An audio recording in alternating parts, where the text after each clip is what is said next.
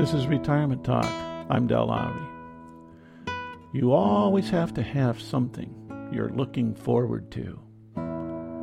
I heard that recently as a bit of advice for retired people. It's one of those little bits of wisdom that seems to make perfect sense. It's always good to have some goal out there, something to accomplish, some place to go, something to learn, or something to try. Sounds good.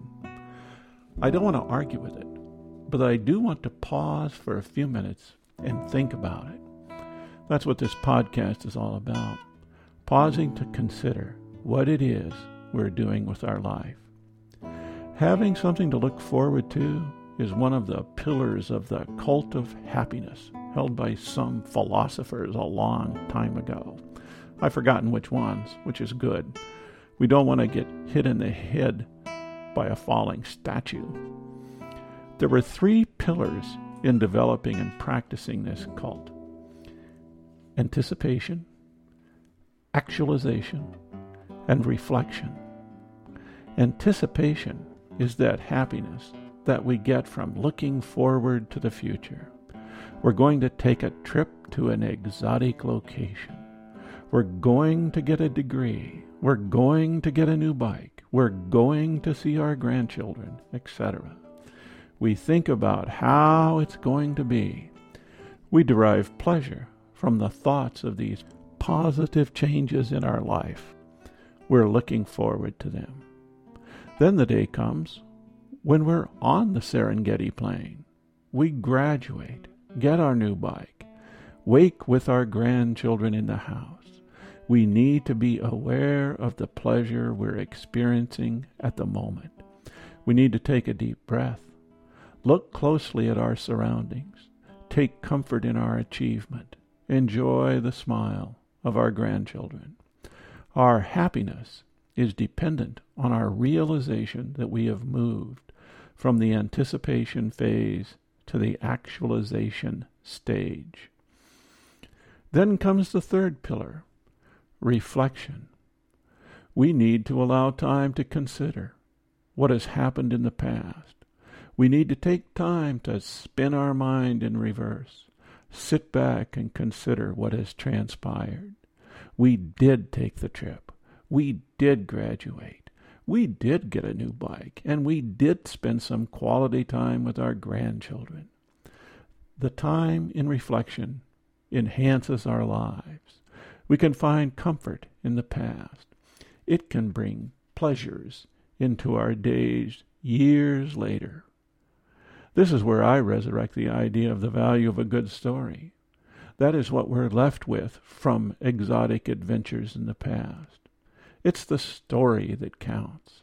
Reflecting on the sleepless night on the African plain, the class that made my graduation come a semester late, the bike that provided me with endless recreation, the grandchild that emptied my kitchen cupboards of all pots and pans.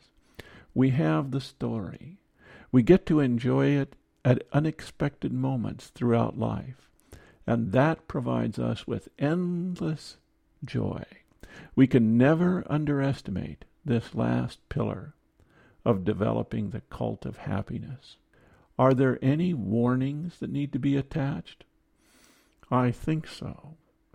You never want the future to cheat you out of the present. I'm not sure who said that first, but I know I've said it for a long time.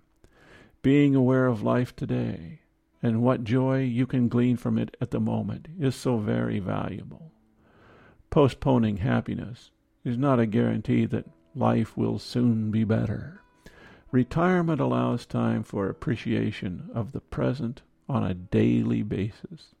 We can enjoy the trip, the achievement, the grandchildren, or the rain, the sun, the chair, the garden, the music, or the silence. We need to hone this skill of enjoying the moment. We are so lucky in that we can appreciate company or delight in solitude. We can live at the moment, and that can never be undervalued. If we wish to spend part of our day planning for the future, We can. But we can also take time to enjoy idle moments with our grandchildren babbling like babies, pushing them on a swing, or admiring their first appearance at a school concert. We can take a few weeks, a few months, or a few years to sail the seas or walk across the desert. We can return to college for another degree or convert all of our short stories into readable format for our unforeseen and probably non existent fans. We do need to include something out there that we can anticipate or look forward to. But we also need to be very mindful of the moment. We want to enjoy these moments on a daily basis and not let the past or the future cheat us out of the present. This is Retirement Talk. If you have questions, comments, or suggestions, contact Dell at retirementtalk.org.